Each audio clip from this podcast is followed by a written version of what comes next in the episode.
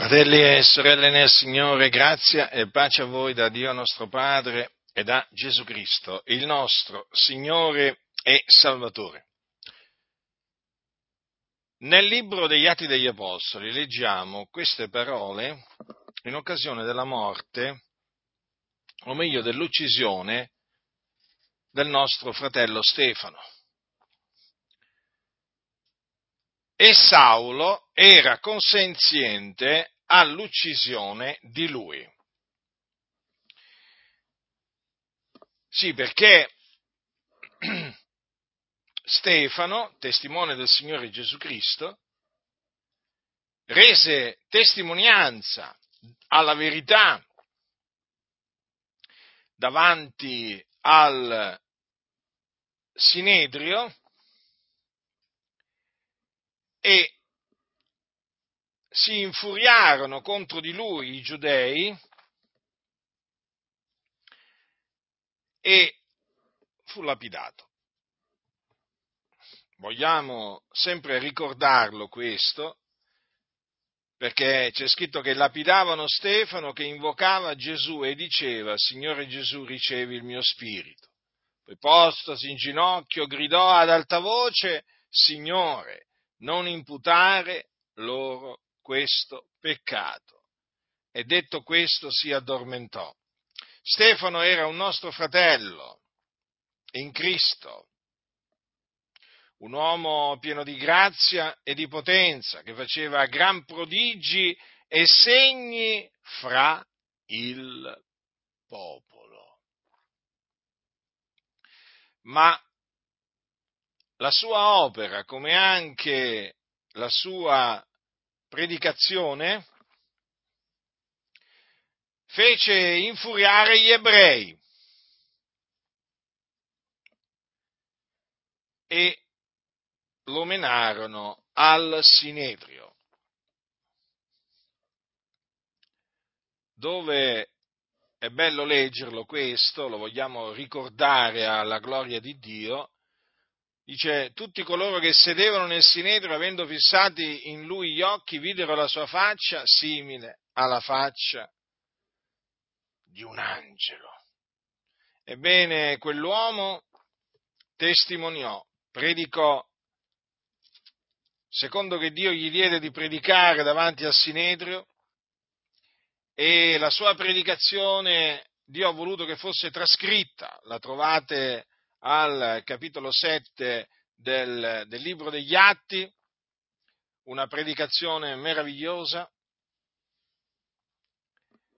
ma una predicazione che costò la vita a questo fedele testimone del Signore Gesù Cristo. Una predicazione che Stefano concluse in questa maniera, mi piace ricordarlo: gente di collo duro e incirconcisa di cuore ed orecchi, voi contrastate sempre lo Spirito Santo, come fecero i padri vostri, così fate anche voi. Qual dei profeti non perseguitarono i padri vostri e uccisero quelli che preannunziavano la venuta del giusto, del quale voi ora siete stati i traditori e gli uccisori, voi che avete ricevuto la legge promulgata dagli angeli e non l'avete osservata. A chi parlò in questa maniera? Ai giudei. Lo ripeto, ai giudei. Qualcuno dirà: ma tu vuoi dire allora che questo è ancora oggi il messaggio da rivolgere agli ebrei? Quando il Dio muove, sì. Quando il Dio sospinge, sicuramente queste parole sono da rivolgere agli ebrei, o meglio a, que- a quegli ebrei chiaramente disubbidienti che, eh, che odiano il nostro Signore Gesù Cristo. In questo periodo in cui appunto tante chiese sono date al cosiddetto dialogo interreligioso, o comunque diciamo si sono alleate con gli ebrei disubbidienti, è bene ricordare il nostro caro fratello Stefano, è bene ricordare che fine fece per avere predicato la verità davanti al Sinedrio. Le cose non sono cambiate, sappiatelo questo. Lo ripeto, le cose non sono cambiate. Gli ebrei disubbidienti, non importa a quale corrente dell'ebraismo appartengano, odiano quegli e disprezzano e contrastano e contraddicono tutti quegli ebrei che hanno creduto nell'Evangelo. Magari qualcuno in una maniera più forte, magari qualcun altro in una maniera meno forte, però vi posso assicurare che nel cuore degli ebrei disubbidienti, che sono quelli che Dio ha indurato, c'è odio e disprezzo verso i nostri fratelli ebrei di nascita che credono che Gesù di Nazaret è il Messia. E quindi, siccome che niente è cambiato, nessuno si illuda. È inconcepibile che la Chiesa di Dio si allei con gli ebrei disubbidienti, ossia è inconcepibile che la Chiesa di Dio si allei con la sinagoga. Ma quando mai? Ma quando mai il Sinedrio, la massima autorità religiosa al tempo eh, in, in, nello Stato di Israele, in Israele, al tempo di Gesù e anche al tempo degli Apostoli, ma quando mai fu ricercata dai discepoli di Gesù come un, un alleato? Quando mai? Eppure oggi ci sono chiese che si alleano con dei rabbini, eh? Con dei rabbini, sì, con dei rabbini eh, ebrei che rifiutano di credere che Gesù di Nazaret è il Cristo, che ritengono che Gesù di Nazaret sia uno dei tanti falsi messia nella, che, che sono comparsi sulla scena della storia di Israele, eppure si alleano con costoro. C'è una ribellione in mezzo alla Chiesa di Dio che è spaventosa. Invece, invece di attirarsi l'odio, eh, di attirarsi l'odio degli ebrei, ci sono chiese che si attirano l'amicizia. Io veramente questa cosa qui non la concepisco, è inconcepibile. Io non sono amato dagli ebrei disubbidienti, io sono detestato, sono disprezzato, sono odiato. Eh? Perché? Perché predico la buona novella che Gesù di Nazaret è il Messia, semplicemente per questo.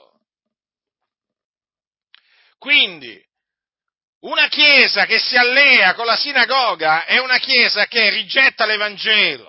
Non ci può essere nessuna alleanza, nessuna comunione con gli ebrei disubbidienti, non importa se ultraortodossi, ortodossi, ricostruzionisti, riformati, non importa niente, non c'è comunione con gli ebrei disubbidienti, disubbidienti perché sono tenebre, tenebre, tenebre, sì, proprio tenebre. E in questo periodo di dialogo religioso in cui appunto si va via via formando la religione unica mondiale, che molti ignorano quasi che eh, quando ci sentono parlare del nuovo ordine mondiale sembra che stiamo parlando di chissà che cosa, sembra che stiamo parlando di qualcosa che sta avvenendo su qualche altro pianeta, di qualche evento che sta avvenendo su qualche altro pianeta. Eh? Cioè, veramente assurdo. Cioè, qui veramente la massoneria sta praticamente muovendo eh, i musulmani, gli ebrei, eh, la Chiesa Cattolica Romana, le Chiese protestanti, le chiese, le chiese pentecostali, quelle istituzionalizzate, per creare questa, la Chiesa ortodossa, quella greca praticamente, eh? Per formare poi naturalmente anche, anche le altre, anche per esempio buddisti, eh, induisti, insomma di tutto. Lì proprio sta cercando proprio di unirle tutti quanti, eh? E per formare la religione unica mondiale, adatta al nuovo ordine mondiale. Ma pare che nelle chiese tutto ciò sia considerato qualcosa che non sta avvenendo, non sta avvenendo niente di tutto questo. Cioè, oggi sono veramente troppo pochi quelli che denunciano in mezzo, in mezzo alle chiese quello che sta, quello che sta avvenendo. E appunto tra costoro ci sono pure gli ebrei. Eh? Ci sono pure gli ebrei, con cui si sono alleati tanti, tanti, tanti evangelici. Eh? evidentemente, evidentemente alla base di questa, di questa alleanza c'è una ribellione profonda nei confronti di Dio, perché io so che quando si annuncia l'Evangelo gli ebrei ti rigettano, o non importa se tu sei eh, ebreo o gentile, ti rigettano, perché per loro sentire dire Gesù di Nazaret è il Messia è come sentire bestemmiare il nome di Dio. Eh? Allora avete visto la fine che fece Stefano? E che prendetelo sempre d'esempio a Stefano, prendetelo sempre d'esempio a Stefano, è esempio di uomo, di uomo che fu odiato, disprezzato e poi ucciso dai giudei per avere proclamato la verità in faccia appunto a loro. Parole dure, vero? Sì, parole dure, ma parole vere. Le voglio ripetere perché queste parole mi hanno sempre dato tanto, tanto coraggio e tanta consolazione. Eh? Gente di collo duro e incirconcisa di cuore ed orecchi, voi contrastate sempre allo Spirito Santo, come fecero i padri vostri. Così fate anche voi. Qual dei profeti non perseguitarono i padri vostri e uccisero quelli che preannunziavano la venuta del giusto, del quale voi ora siete stati traditori e gli uccisori? Voi che avete ricevuto la legge promulgata dagli angeli e non l'avete osservata. Veramente, su, solo su queste parole qui si potrebbe veramente predicare per ore. Per ore! E allora... Dunque, è chiaro, avendo sentito predicare, eh, quelli del Sinedrio proprio, cioè, mh, si infuriarono. Udendo queste cose, dice, fremevano di rabbia, nei loro cuori digrignavano i denti contro di lui. Vedete, le tenebre, le tenebre contro la luce, le tenebre odiano la luce. Ecco perché con le tenebre non c'è comunione, non c'è comunione alcuna. Ma che comunione c'è fra la luce e le tenebre? Ma egli essendo, cioè egli Stefano, essendo pieno dello Spirito Santo, fissati gli occhi al cielo, vide la gloria di Dio e Gesù che stava alla destra di Dio e disse, ecco io vedo i cieli aperti e figlio dell'uomo in piedi alla destra di Dio. Ma essi gettando di gran gridi si turarono gli orecchi e tutti insieme si avventarono sopra lui e cacciatolo fuori della città, si diedero a lapidarlo e i testimoni deposero le loro vesti ai piedi di un giovane chiamato Saulo. Ecco dunque che cosa avvenne prima che morisse Stefano. Eh? Ebbe una celeste visione, gloriosa visione, mm? il cielo aperto. Figlio dell'uomo in piedi alla destra di Dio. Con quella visione Dio lo confermò e lo consolò. Da lì a poco, anzi a pochissimo, Stefano sarebbe dipartito e sarebbe andato ad abitare con il Signore. Egli morì per Cristo. E morì in Cristo. Ed è un esempio, ancora oggi, prendetelo come esempio, eh, di predicatore agli ebrei. Vi diranno che siete pazzi, lo so, vi diranno che siete antisemiti. Noi non siamo antisemiti, a parte il fatto che è un'espressione anche impropria.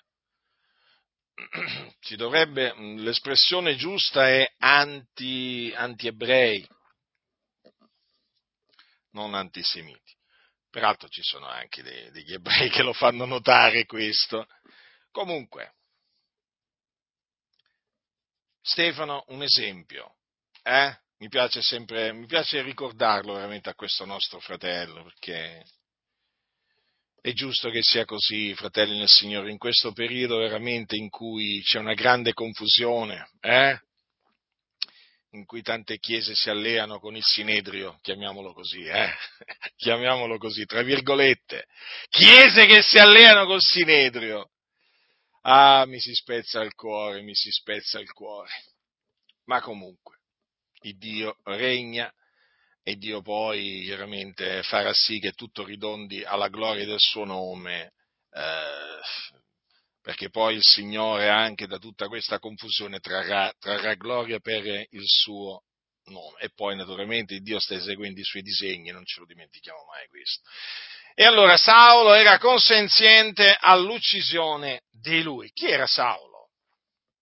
Saulo era un fariseo, eh, un fariseo, un giudeo quindi, ed era di Tarso. Dove era Tarso? Tarso si trovava in una regione chiamata Cilicia. Ed era, tenete presente, Paolo, eh, non solo un giudeo, ma eh, aveva anche la cittadinanza romana. E eh, lui dirà anche che era ebreo d'ebrei perché era della tribù di Beniamino. Allora, eh, Saulo eh, era un giovane a quel tempo, avete visto che c'è scritto, no? Che viene definito giovane. E eh, era stato allevato a Gerusalemme ai piedi di Gamaliele.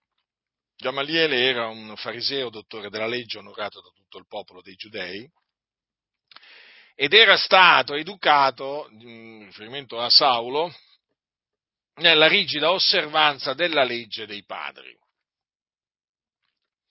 E eh, Saulo era veramente estremamente zelante per, eh, diciamo, eh, per la legge, e anche naturalmente per la tradizione che appunto eh, i farisei peraltro riconoscevano. E eh, Saulo eh, perseguitava eh, a morte la via, quelli che seguivano il Signore Gesù Cristo. Lui legava, metteva in prigione uomini e donne. E infatti è scritto che devastava la chiesa, entrando di casa in casa, e trattine uomini e donne li metteva in prigione. Ora, queste cose è bene ricordarcele, perché Saulo era un ebreo, eh? Dunque, di casa in casa, di casa in casa, pensate quanti nostri fratelli, quante nostre sorelle, lui è andato a prendere e ha buttato in prigione, dico in prigione, a motivo di che cosa? A motivo dell'Evangelo, a motivo della buona novella che Gesù di Nazaret è il Messia. Non solo, Saulo, eh, perché poi lo apprendiamo questo da, da sue testimonianze, eh, da, da sue parole, lui quindi molti, molti santi lui li gettò in prigione, e dice: quando erano messi a morte io detti il mio voto. Attenzione, perché questo è importante.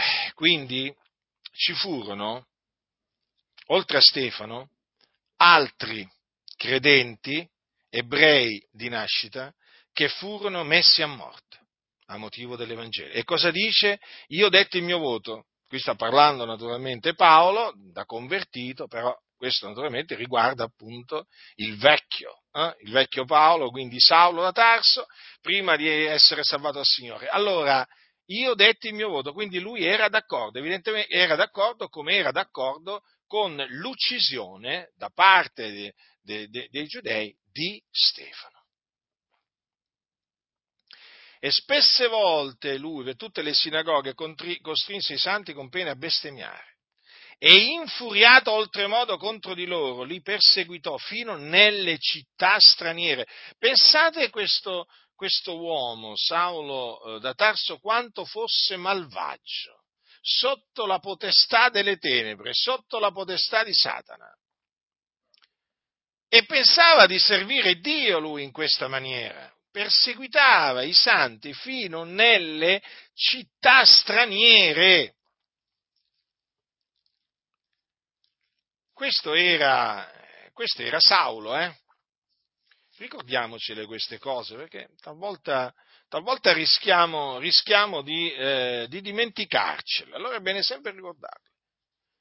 E dice che lui, lo dirà poi, perseguitava a tutto potere la Chiesa di Dio eh, e la devastava. E lui si segnalava nel giudaismo più di molti della sua età fra i suoi connazionali, perché lui era estremamente zelante delle tradizioni dei suoi padri.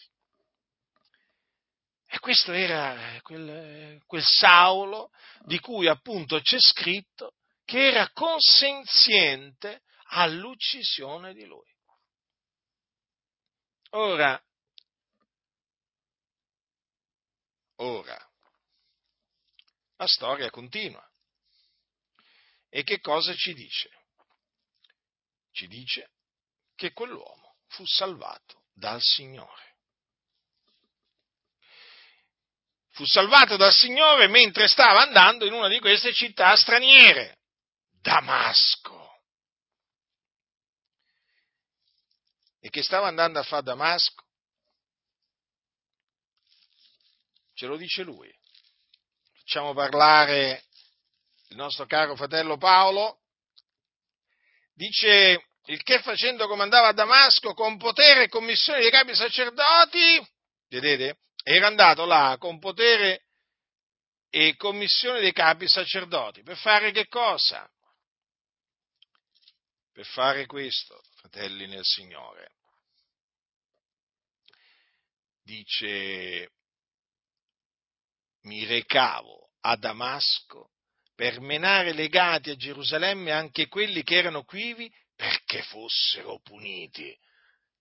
Perché fossero puniti. E qual era il loro, il loro peccato? Eh, era quello di avere, in quanto ebrei, avevano creduto che eh, Gesù di Nazaret era il Messia. Guardate che, guardate che ancora oggi eh, le autorità eh, ebraiche, quelle naturalmente eh, religiose, guardate che spingono, eh? Guardate che spingono affinché i nostri fratelli ebrei di nascita siano puniti.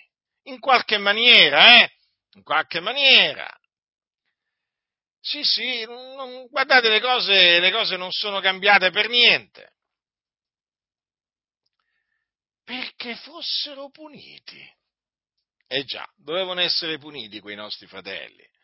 Secondo Saulo erano evidentemente dei traditori, era gente che aveva rigettato la legge, era gente, era gente da punire, da punire.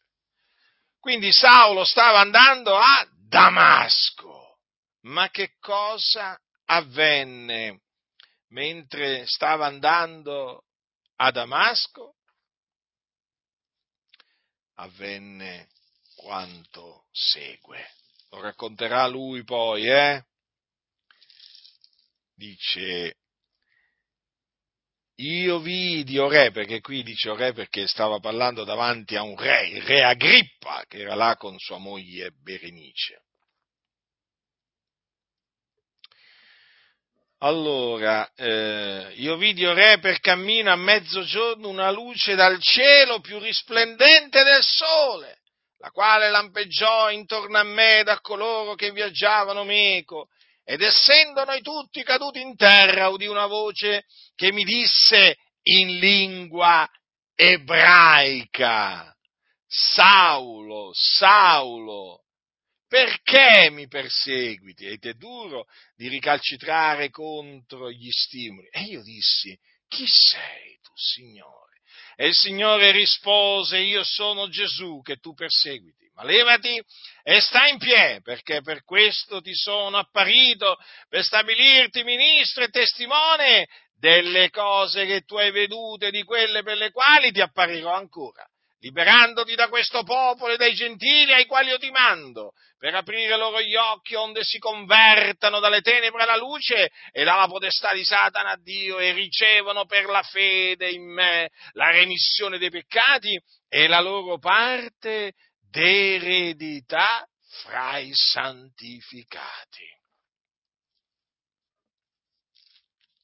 Quindi Gesù, il giusto, apparve a Saulo, il persecutore, il devastatore della Chiesa di Dio, e gli fece una domanda, alla quale Saulo rispose con un'altra domanda, perché non sapeva chi stava parlando. Chi sei, Signore? Gli ha detto, chi sei? Giustamente, se uno non sa chi eh, praticamente gli sta parlando, gli dice, chi sei? Eh? È come quando mi chiamano al telefono alcuni, cominciano proprio a parlare, mai sentiti in vita mia, eh? Come se appunto fossero, diciamo, amici di lunga data, che io riconosco la voce, e praticamente partono, e dico, ma chi sei? Cioè, questo comincia a parlare, eh, voglio dire, voglio sapere chi sei, fammi sapere chi sei, presentati! Comunque, in questa circostanza, appunto, Saulo giustamente disse, chi sei, Signore? E Signore, io sono Gesù, che tu perseguiti. Vedete? Saulo stava perseguitando Gesù. Ma come qualcuno potrebbe dire? Com'è possibile? Eh, le ha dette Gesù queste parole. Saulo, Saulo, perché mi persegui? Perché nel perseguitare la Chiesa, Saulo stava perseguitando il corpo di Cristo, perché la Chiesa di Dio è in Cristo. La Chiesa di Dio è il corpo di Cristo Gesù. Quindi, chi perseguita? Chi perseguita la Chiesa? Perseguita Gesù. Sapete che ancora oggi ci sono quelli che perseguitano i santi pensando di servire il Dio? Eh? Pensate un po' voi, accecati sotto la potestà delle tenebre. Ecco, costoro stanno perseguitando Gesù. Ma vedete che il Signore ebbe misericordia di Saulo. Lui dirà a Timoteo queste parole, sono scritte nella prima epistola, sono delle bellissime parole. Capitolo primo, io rendo grazie a colui che mi ha reso forte, a Cristo Gesù nostro Signore, dell'avermi egli reputato degno della sua fiducia, ponendo al ministero me, che prima era un bestemmiatore, un persecutore, un oltraggiatore, ma misericordia mi è stata fatta, perché lo feci ignorantemente nella mia incredulità. E la grazia del Signore nostro è sovrabbondata con la fede e con l'amore che è in Cristo Gesù. Certa è questa parola degna d'essere pienamente accettata, che Cristo Gesù è venuto nel mondo per salvare i peccatori, dei quali io sono il primo. Ma per questo mi è stata fatta misericordia, affinché Gesù Cristo dimostrasse in me per il primo tutta la sua longanimità. E io servissi d'esempio a quelli che per l'avvenire crederebbero in me, crederebbero in Lui, cioè in Gesù, per avere la vita eterna. Io ho sbagliato nel dire in me. Quindi, poi Paolo termina dicendo, ora al Re dei secoli, immortale, invisibile, solo Dio, siano onore e gloria nei secoli dei secoli. Amen. Vedete, Paolo riconosceva che quello che aveva compiuto, lo aveva compiuto ignorantemente nella sua incredulità. E vedete che per ben due volte eh, dice, dice, usa la parola misericordia. Dice, per questo mi è stata fatta misericordia. Che belle, che belle parole queste, che belle parole. Misericordia mi è stata fatta. Miser- Guardate, queste, so- queste sono parole che veramente colpiscono. Eh? Due volte la usa questa parola. Misericordia mi è stata fatta, prima dice, e poi dice, per questo mi è stata fatta misericordia. Eh, la misericordia del Signore è veramente grande. Il Signore volle fargli misericordia. D'altronde non è forse scritto, e queste sono parole dell'Apostolo Paolo, dice, così dunque egli fa misericordia a chi vuole, Dunque, dunque non fu Saulo a voler essere salvato, ma fu il Signore a volerlo salvare. Ecco perché Paolo dirà che non dipende dunque né da chi vuole né da chi corre, ma da Dio che fa misericordia. Perché Dio disse a Mosè: farò grazia a chi vorrò far grazia. Dipende dunque dalla volontà di Dio. La salvezza dei peccatori dipende dalla volontà di Dio, e l'esempio di Saulo lo sta ad attestare in maniera evidente.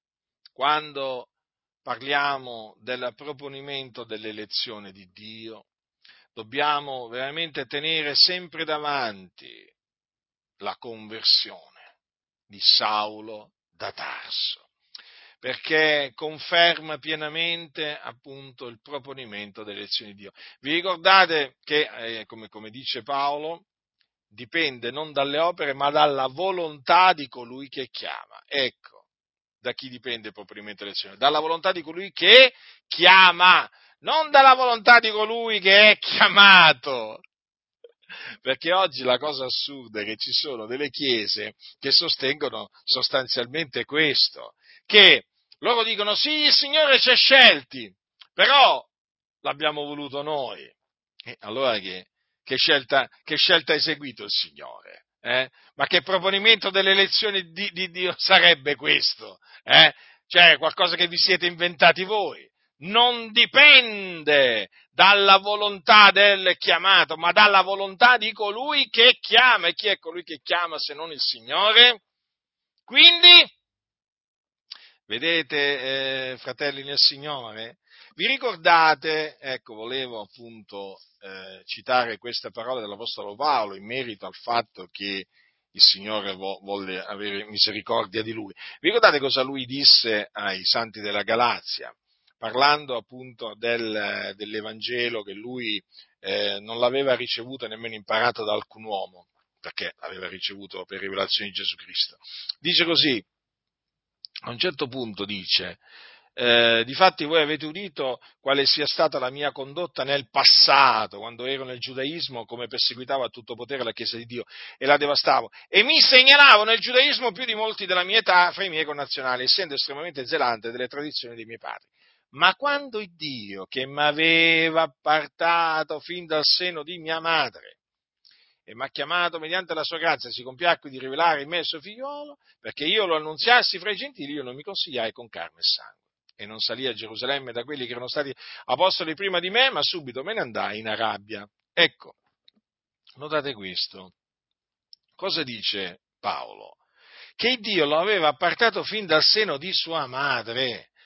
Cioè, vi rendete conto, fratelli? Allora, eh, quel giovane Saulo, che era consenziente all'uccisione di Stefano, eh, che aveva messo in, mm, che, mm, che, che metteva in prigione tanti santi, che quando erano messi a morte i santi lui dava il voto, quel, quel giovane che devastava la, la Chiesa di Dio, che cercava di distruggere la fede, la fede nel Signore Gesù, ebbene, quel giovane era stato appartato da Dio fin dal seno di sua madre. Questo vuol dire che mentre Saulo, attenzione, era nel grembo di sua madre, lui era stato già appartato da Dio, eh? Era già stato appartato da Dio per l'Evangelo. Capite? Qualcuno dirà: ma com'è possibile? Com'è possibile? È così.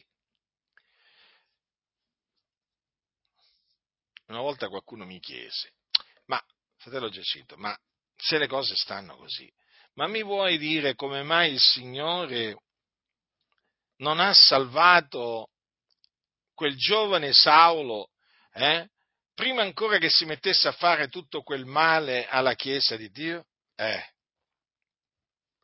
Come mai? E chi gli prescrive la via da seguire al Signore? Evidentemente non era venuto il tempo stabilito da Dio, certo, chiaro, perché Dio opera, Dio ha fatto ogni cosa bella a suo tempo, non quando lo vogliamo noi, non quando lo stabiliamo noi, ma quando appunto lo ha stabilito Lui. Infatti ci fu un tempo praticamente che eh, quel giovane doveva praticamente eh, essere dato a quel, al peccato, mh? peccato che naturalmente nel suo caso riguardava la, diciamo, il perseguitare anche eh, eh, la Chiesa di Dio. Per un certo tempo, quindi, Dio aveva stabilito che quel giovane dovesse perseguitare a tutto potere la Chiesa di Dio. Eh, lo so, sono cose, diciamo, eh, che non sono, diciamo, eh, comprensibili ad, ad alcuni, e che tanti non accettano, ma le cose, le cose stanno così.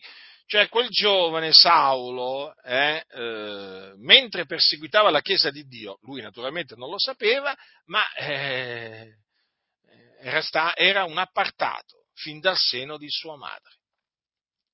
Poi questo naturalmente è venuto a saperlo in seguito, però eh, quello che dice Paolo è la verità. Il Dio lo aveva appartato fin dal seno di sua madre. Quindi eh, Sa- Saulo eh, era stato... Eh, praticamente messo da parte da Dio per l'Evangelo, in particolare per annunziare l'Evangelo ai gentili. Infatti, quando poi il Signore eh, gli mandò a Damasco Anania, quel discepolo timorato di Dio, cosa gli di, eh, co- ehm, nella visione che eh, ebbe Anania, eh, Gesù gli disse, perché in quella visione vide Gesù, Gesù gli disse: va, perché io uno strumento che ho eletto per portare il mio nome davanti ai gentili, ai re e ai figlioli di Israele, poiché io gli mostrerò quante cose debba patire per il mio nome. Poi Anania, voi sapete che andò, andò da, in quella casa dove stava Saulo, gli impose le mani, eh, eh, affinché lui recuperasse la vista, perché era rimasto cieco per tre giorni, no? per tre giorni mh, era rimasto senza vedere. E poi dopo fu, eh, non solo recuperò la vista, ma anche fu ripieno dello Spirito Santo. Allora, eh, era uno strumento, vedete, è uno strumento che ho è eletto, è eletto, quindi c'è un'elezione, c'è una scelta, che fa Dio, non è la nostra. Ecco perché Gesù disse ai suoi discepoli: non siete voi che avete scelto me, ma sono io che ho scelto voi.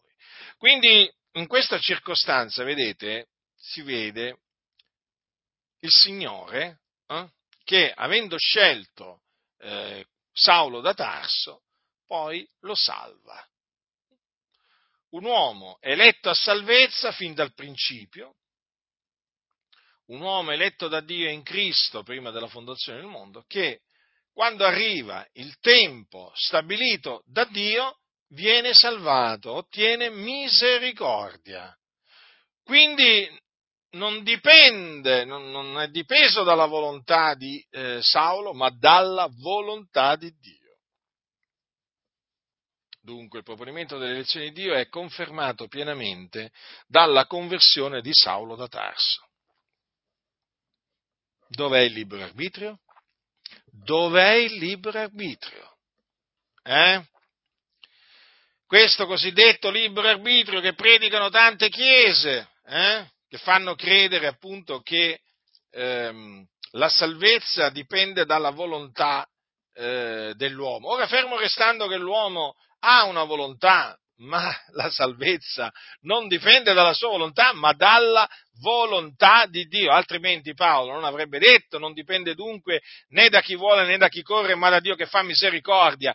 Ma perché Dio disse a Mosè: io farò grazia a chi vorrò far grazia? Perché non gli disse: io farò grazia a chi vorrà essere graziato? Eh? No, no, io farò grazia a chi vorrò fare grazia. Quindi, quindi quando si parla della salvezza dell'uomo, bisogna parlare della eh, volontà sovrana di Dio, perché Dio fa grazia a chi lui vuole fare grazia.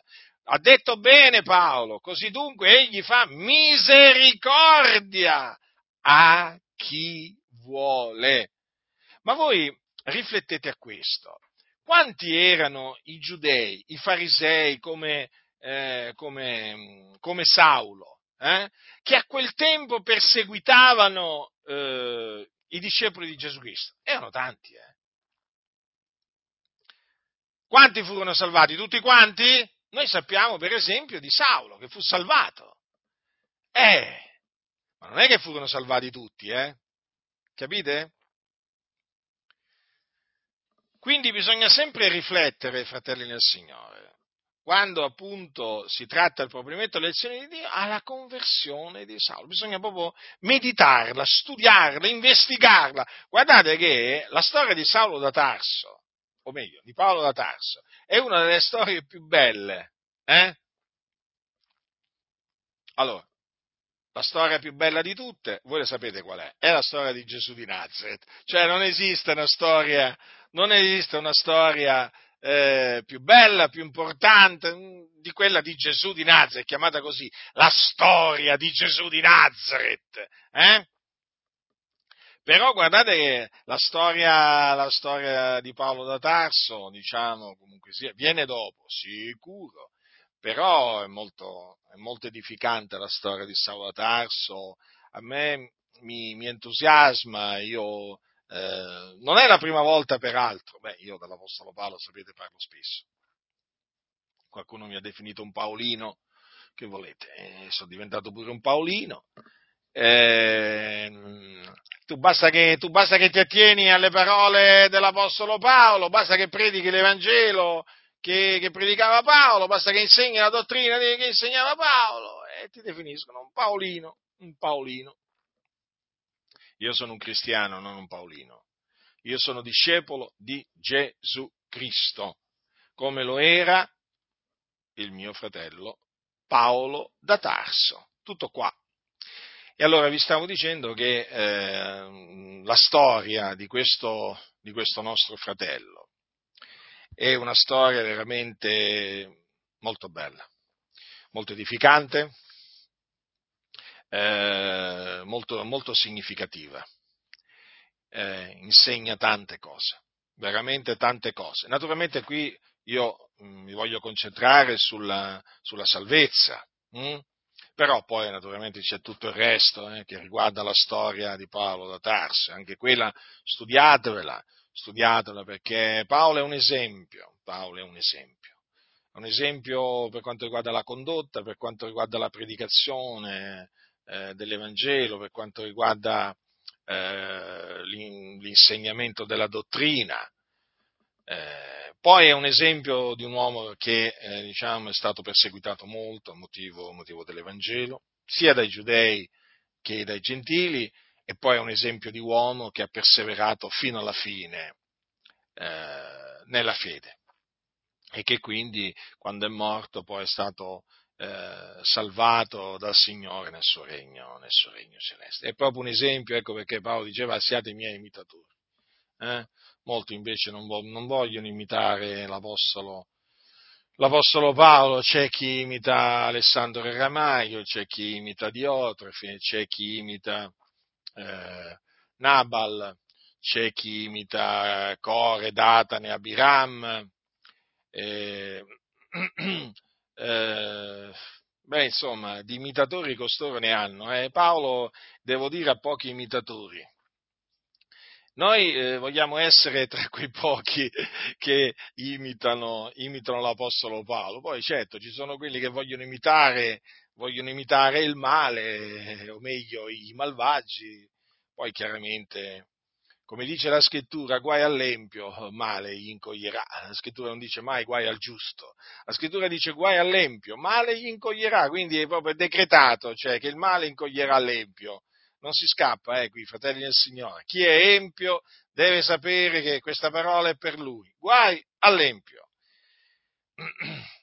E dunque, eh, dov'è il libero arbitrio? Questo libero arbitrio che fa dell'uomo il sovrano, eh? Che mette l'uomo su, sul trono e, e, depone, e depone Dio, per così dire, no? Perché praticamente questo cosiddetto libero arbitrio che cosa fa in definitiva credere? Che Dio è là sul trono, eh? che, aspetta, che aspetta un segnale da parte dell'uomo, o, meglio, o meglio, che il permesso. Aspetta dall'uomo peccatore il permesso, sì, perché Dio avrebbe bisogno del permesso dell'uomo peccatore per salvare l'uomo peccatore.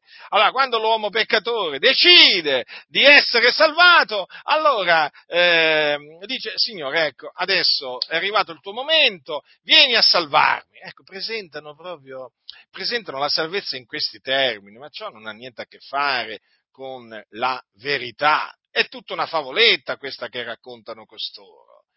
Il Dio, fratelli nel Signore, fa grazia a chi vuole far grazia a Lui. Quindi che cosa significa? Che coloro che sono eletti in Cristo prima della fondazione del mondo, dovete essere certi, naturalmente Dio sa chi sono, eh, dovete essere certi che a suo tempo saranno salvati. Io non so dove, non so quando, eh, non so in che maniera, ma io so che saranno salvati. Come fu salvato quel giovane Saulo da Tarso? Ma possono essere cattivi, anzi super cattivi, eh? non, non importa, non importa, musulmani, ebrei, buddisti, animisti, satanisti, maghi, spiritisti, eh, guardate, mariani, eh, massoni, eh, metteteci tutti, eh, possono trovarsi mh, nella società segreta. Uno può trovarsi pure alla società segreta, quella la più cattiva, eh, la più spietata, ma se quello eh, è stato eletto da Dio in Cristo prima della fondazione del mondo, a suo tempo sarà salvato. È così, fratelli del Signore, perché Dio ha decretato la sua salvezza. Vi ricordate che è scritto: tutti quelli che erano ordinati a vita eterna credettero? Ecco, avviene ancora oggi. Coloro che sono ordinati a vita eterna credono. Ma io basta che considero come il Signore la mia vita, la mia vita prima che il Signore mi salvasse. Io sin da quando ero piccolo, essendo nato in una famiglia di credenti, no? cristiani evangelici pentecostali, ho sempre sentito parlare di Gesù, sono stato ai culti e eh, io ero disubbidiente ai genitori, ero disubbidiente a Dio, cioè io ero un peccatore. E, eh, però, no, però c'era una cosa, l'ho raccontato tante volte, io mi sentivo attirato a Gesù, mi sentivo attirato a Gesù. Eh, cioè io nutrivo in un certo senso ammirazione verso Gesù,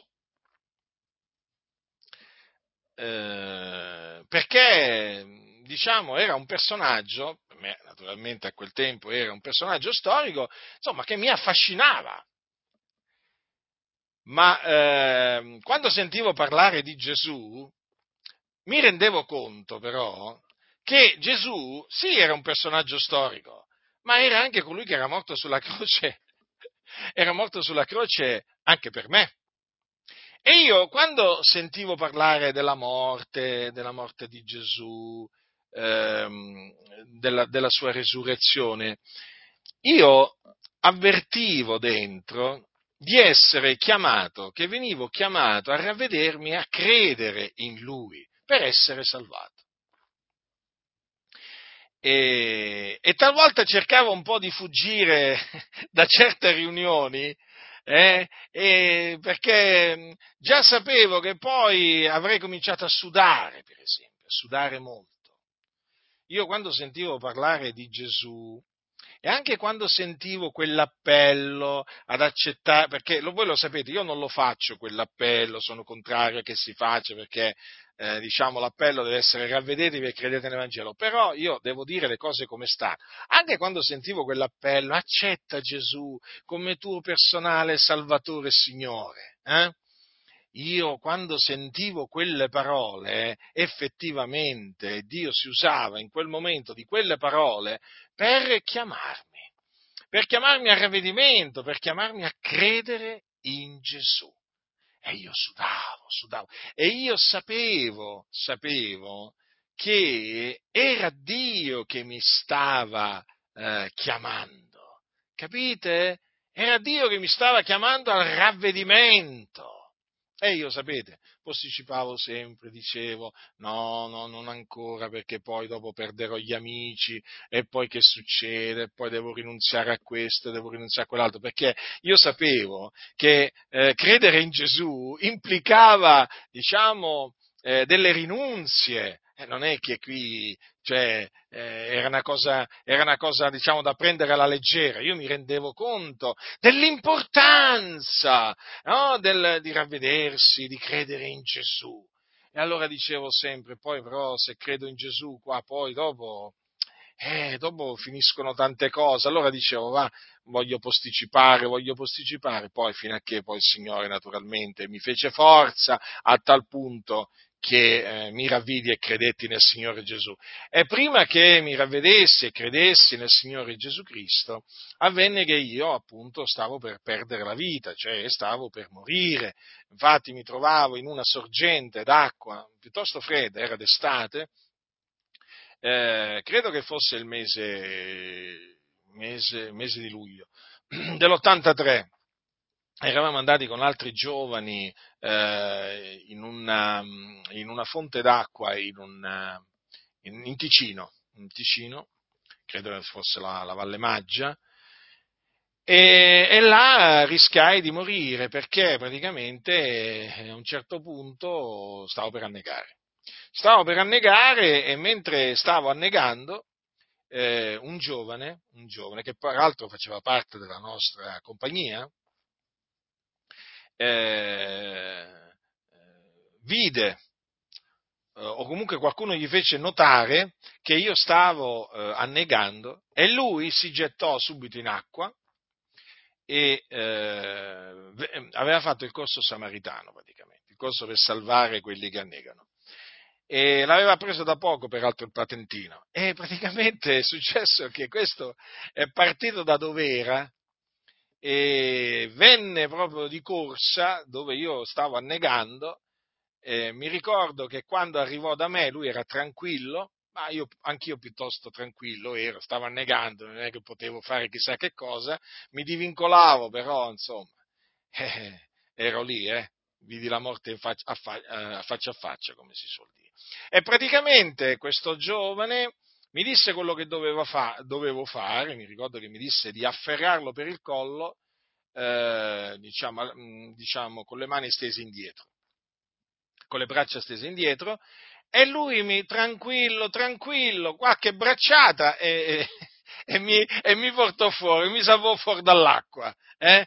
E eh, praticamente mh, quella, quella liberazione mi fece molto riflettere. Quella liberazione mi fece molto riflettere su quanto fosse eh, vana la vita senza Cristo, e soprattutto mi fece riflettere sulla brevità della vita, su quanto potesse eh, finire la vita in, in breve tempo. Anche, anche per un giovane poteva finire la vita da un momento all'altro. E naturalmente, siccome che io sapevo che non, non avevo creduto in Gesù e quindi non ero un figlio di Dio, sapevo che se fossi morto senza Cristo sarei andato all'inferno. Io lo sapevo, eh. Lo sapevo che sarei andato all'inferno. E quella, diciamo, liberazione mi scosse, mi scosse profondamente, o, mi scosse profondamente. E io devo dire ringrazio Dio perché, innanzitutto, perché non ha permesso che io morissi, eh, e poi lo ringrazio anche per avermi scosso mediante quella, quella, quell'esperienza così drammatica, così drammatica della, della mia vita, perché poi dopo poche settimane, mentre mi trovavo in vacanza in Inghilterra, eh, il Signore si compiacque di, eh, di salvarmi. Eh, quindi mh, il Signore non permise che io morissi, il Signore non permise che, che io andassi all'inferno eh, per una semplice ragione. Perché? Perché mi ha eletto in Cristo prima della fondazione del mondo, perché il Signore mi aveva, mi aveva appartato anche a me per eh, l'Evangelo. Infatti poi questo lo venni a sapere, eh, diciamo, non molto tempo dopo che eh, il Signore mi salvò, mi salvò ad agosto millenovecentottantatré, dopo... Dopo poche settimane lo venni a sapere, praticamente venni a sapere che il Dio, quando, quando io ero un ragazzino, eh, mi aveva appartato per l'Evangelo, cioè aveva dato, eh, aveva dato una visione celeste a una sorella durante un culto. E in questa visione celeste questa sorella vide una colomba bianca scendere sul mio capo, cioè posa, scendere e posarsi sul mio capo. E questa sorella fece annunziare, eh, a me fu raccontato che scrisse qualcosa su un foglio, lo fece, e lo fece, fece, lo fece annunziare dal pulpito, e fece praticamente annunziare che quel bambino, ed ero io quel bambino, avrà avuto, eh, avrà avuto, avrà avuto bah, dieci anni circa, adesso... Non so, non saprei dire con certezza, comunque ero veramente piccolo, e fece annunziare che io avrei predicato un giorno la parola di Dio. E, e quella sorella che eh, naturalmente eh, ebbe quella visione, poi alla fine del culto eh, andò da mia madre. Mi cercava, mia mamma, mia mamma mi raccontò che quella sorella mi cercava, mi cercava. Sapete, era un bambino, e quindi dopo il culto, sapete, no? Con gli, con gli altri amichetti si corre, si gioca e così, eh. Alla fine del culto succede questo, talvolta anche durante il culto. Non dovrebbe succedere, però i bambini talvolta magari si mettono a fare queste cose. Comunque, allora questa sorella, la sorella Margherita, eh? La sorella Margherita Canal, la voglio ricordare con nome e cognome.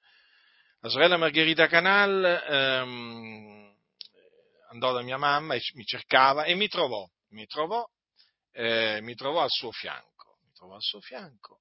Eh, mi mise la ma- una, ma- una, una sua mano sul capo, questa sorella, e disse a mia madre eh, la visione che aveva avuto.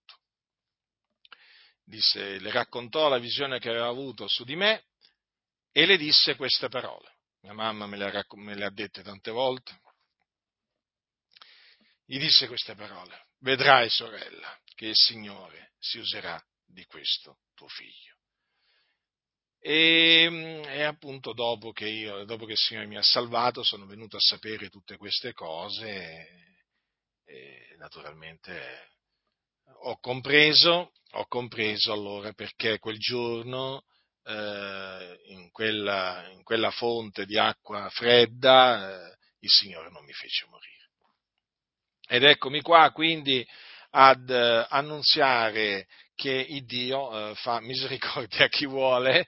Io sono uno di quelli a cui il Signore ha fatto misericordia perché ha voluto farmi misericordia, quindi eh, io sono stato salvato non per opere giuste che avessi fatto, non perché lo meritassi, ma perché il Signore ha voluto farmi grazia, quindi lo lodo, lo glorifico, lo magnifico in Cristo Gesù, eh, gli, sono, gli sarò sempre riconoscente per eh, avermi eh, eletto a salvezza, ma anche per avermi chiamato a predicare l'Evangelo della sua grazia. Dunque questa mia predicazione eh, l'ho voluta fare per, eh, diciamo, ribadire che noi crediamo nel proponimento dell'elezione di Dio, eh, che noi lo insegniamo e, e noi lo difendiamo. Perché il proponimento dell'elezione di Dio è parte del consiglio di Dio. eh, fa parte della dottrina che gli apostoli insegnavano, quindi pure io la insegno, e quindi non tolleriamo, non tolleriamo, lo ripeto, che chi eh, contrasta il proponimento delle elezioni di Dio, perché eh, sappiamo bene che chi contrasta il proponimento delle elezioni di Dio contrasta la verità, contrista lo spirito della verità. E quindi con, continuiamo a eh, difendere il proponimento dell'elezione di Dio, che dipende non dalle opere, ma dalla volontà di colui che chiama, quindi dalla volontà di Dio. Chi può resistere alla sua volontà? Se noi oggi, fratelli e sorelle nel Signore, siamo qui, eh, sulla terra, a glorificare Dio, a esaltarlo, a celebrarlo, perché siamo Suoi figlioli, lavati col prezioso sangue di Cristo Gesù, sulla via della salvezza. Lo dobbiamo alla volontà di Dio, al fatto che Dio ha voluto farci grazia, come Dio appunto volle fare grazia a quel giovane di nome Saulo, eh? che perseguitava a tutto potere la Chiesa di Dio. Sì, fratelli, è così. Le cose stanno così. Quindi, chiaramente, noi continuiamo a predicare l'Evangelo ai peccatori, a predicargli il ravvedimento, continuiamo a pregare per i peccatori, affinché il Signore li salvi, giudei, gentili che siano, non importa, il nostro desiderio, la nostra preghiera a Dio per loro è che siano salvati. Poi, naturalmente, però, ci dobbiamo arrendere alla volontà di Dio, perché Dio fa grazia a chi Lui vuole far grazia. Noi, magari, alcuni di quelli a cui abbiamo parlato dell'Evangelo, non li vedremo mai salvati. Dio li salverà, però magari non li vedremo mai salvati, noi, con i nostri occhi. Eh... Dipende, dipende sempre appunto da quello che Dio ha decretato. Una cosa è certa, dobbiamo stare tranquilli, eh, fiduciosi nel Signore, perché, fratelli nel Signore, coloro che sono stati eletti da Dio in Cristo, prima della fondazione del mondo, a suo tempo, dico a suo tempo, il Signore li salva, li salva, come salvò quel giovane di nome eh, Saulo, eh? li libera, dopo averli liberati da tante di quelle distrette, pericoli di tutti i generi. E chi è che tra noi non ha, non ha passato, attraversato dei pericoli prima di essere salvato dal Signore? Eh? Chi, chi è che non ha rischiato di morire? Generalmente io ho visto che un po' tutti raccontano delle testimonianze tipo, sai, stavo morendo da piccolo, sai, stavo morendo da adolescente. Io non è che voglio dire che tutti stava, stavate morendo, diciamo quando eravate, quando eravate sotto le tenebre, però spesso si sente dire, ma lo sai, fratello, che io fui ad un passo dalla morte. Eh, lo so, io non lo so, ma se tu me lo dici ti credo.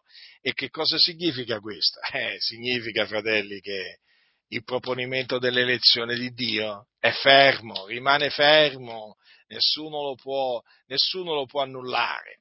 Quindi al bando il libero arbitrio, quello che, la dottrina che dice che l'uomo si crea il destino, il destino da sé, perché Saulo, avete visto se si è creato il destino da sé, Saulo da Tarso, eh, fratelli, ma quello stava andando, stava andando quel giorno, stava andando a Damasco a perseguitare i santi, a prenderli, a, a incatenarli, a legarli, a portarli a Gerusalemme e metterli in prigione, eh? Cioè, voglio dire, è più chiaro di così, il Signore gli appare e lo salva, perché Dio è Dio, chi può resistere alla sua volontà? Quindi diamo gloria a Dio, a colui che ha voluto farci grazia in Cristo Gesù. Perseveriamo nella grazia di Dio fino alla fine, perché questo vuole Dio, per ereditare poi appunto eh, il regno, il regno dei, dei cieli. Stiamo saldi, fratelli nel Signore, non ci perdiamo d'animo, in mezzo a questa valle di lacrime, andiamo avanti con Gesù. Gesù è con noi, sapete? Ecco, rimaniamo con Gesù, fratelli del Signore, fino alla fine, alla gloria di Dio. La grazia del Signore nostro Gesù Cristo sia con tutti coloro che lo amano con purità incorrotta. Amen.